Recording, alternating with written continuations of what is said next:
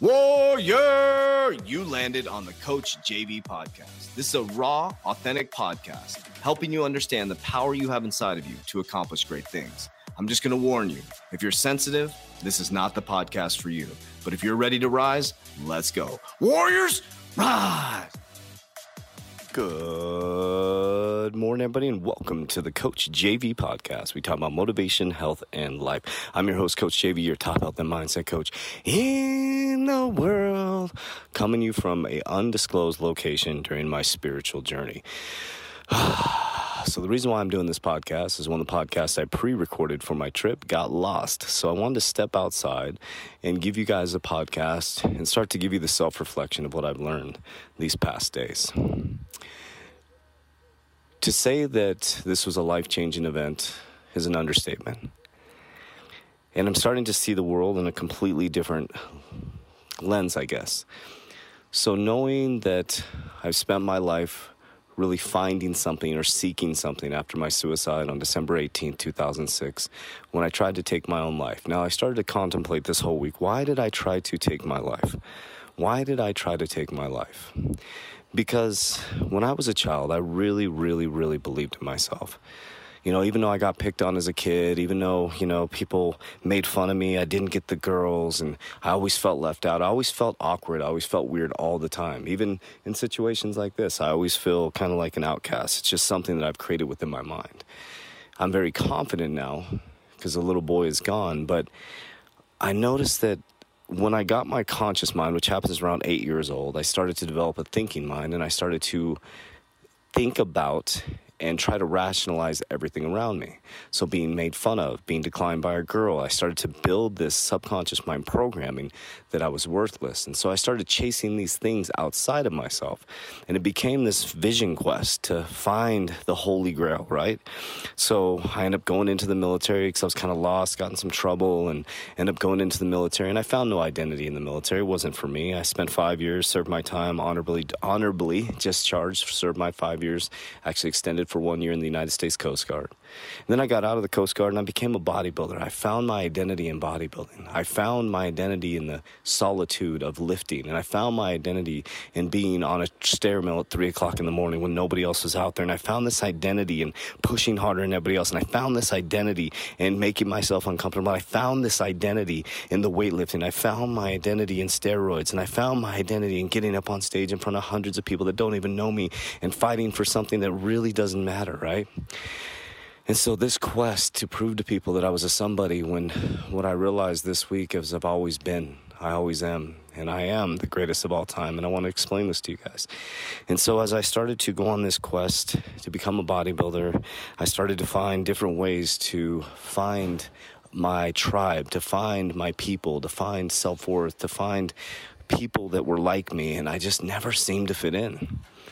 And so steroids led to a drug addiction, opiate addiction, which led to ecstasy, cocaine, massive amount. You can read my book called Roids to Riches if you're new to my podcast on Amazon. Take out the S in steroids, Roids to Riches. Sorry if there's noise in the background. I'm actually on the farm right now in an undisclosed location, keeping my life very private for many reasons. But I felt apt to tell you guys this. And so I kept seeking and seeking and getting sicker and sicker and sicker in my head and all these thoughts and anxiety and just trying to become something or trying to be somebody. And on December 18, 2006, I couldn't bear the pain anymore. I was taking about nine different drugs. I had overdosed and ended up in a hospital. And um, not too long after that, my life completely spiraled out of control. And what I've realized over the past 15 years is once I stopped seeking and I started becoming, and I started understanding that all of us are beautifully created, we're all beautiful design.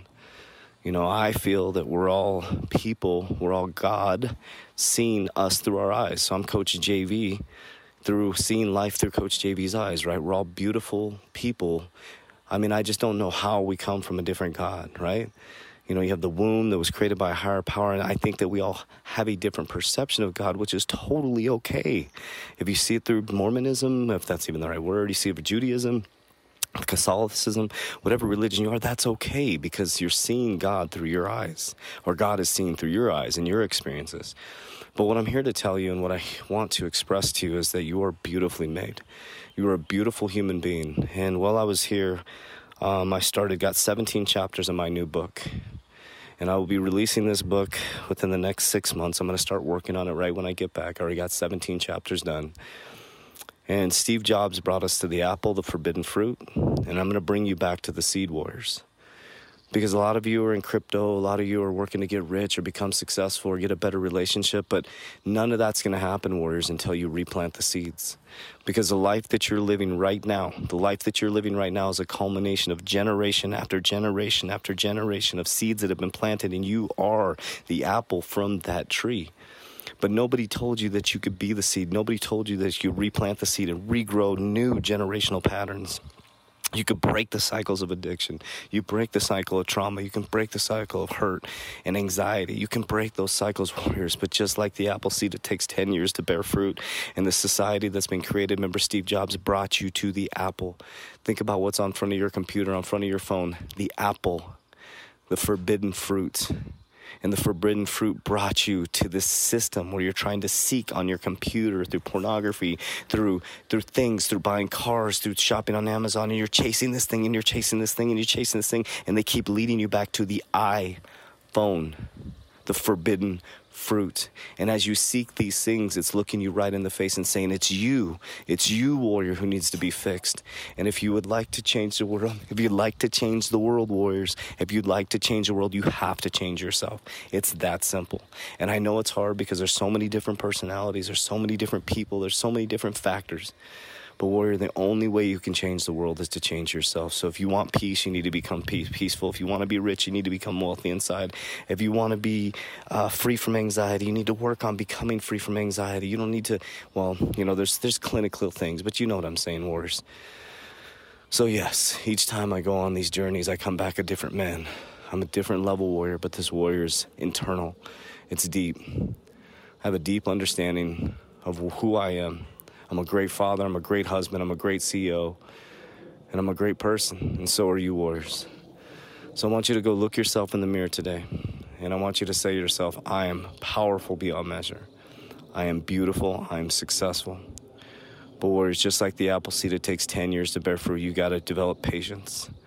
So when I get back, I'm gonna start writing my new book. We're gonna start revamping the program to bring people back to the great I, I am, to the great I am, the I, which is the seed to plant. So looking at the things within your life, the generational things that make you sick, the generational things that make you have anxiety, and we need to eradicate those wars because somebody has to do it.